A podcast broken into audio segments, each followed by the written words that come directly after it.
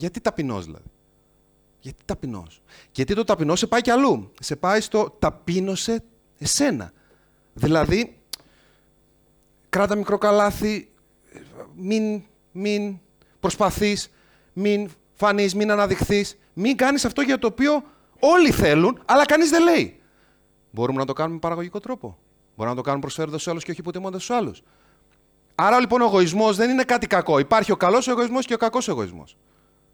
Κακός εγωισμός σημαίνει θέλω να λάβω και να θρέψω το εγώ μου και το είναι μου αφαιρώντας. Και καλός εγωισμός είναι θέλω να λάβω προσφέροντας.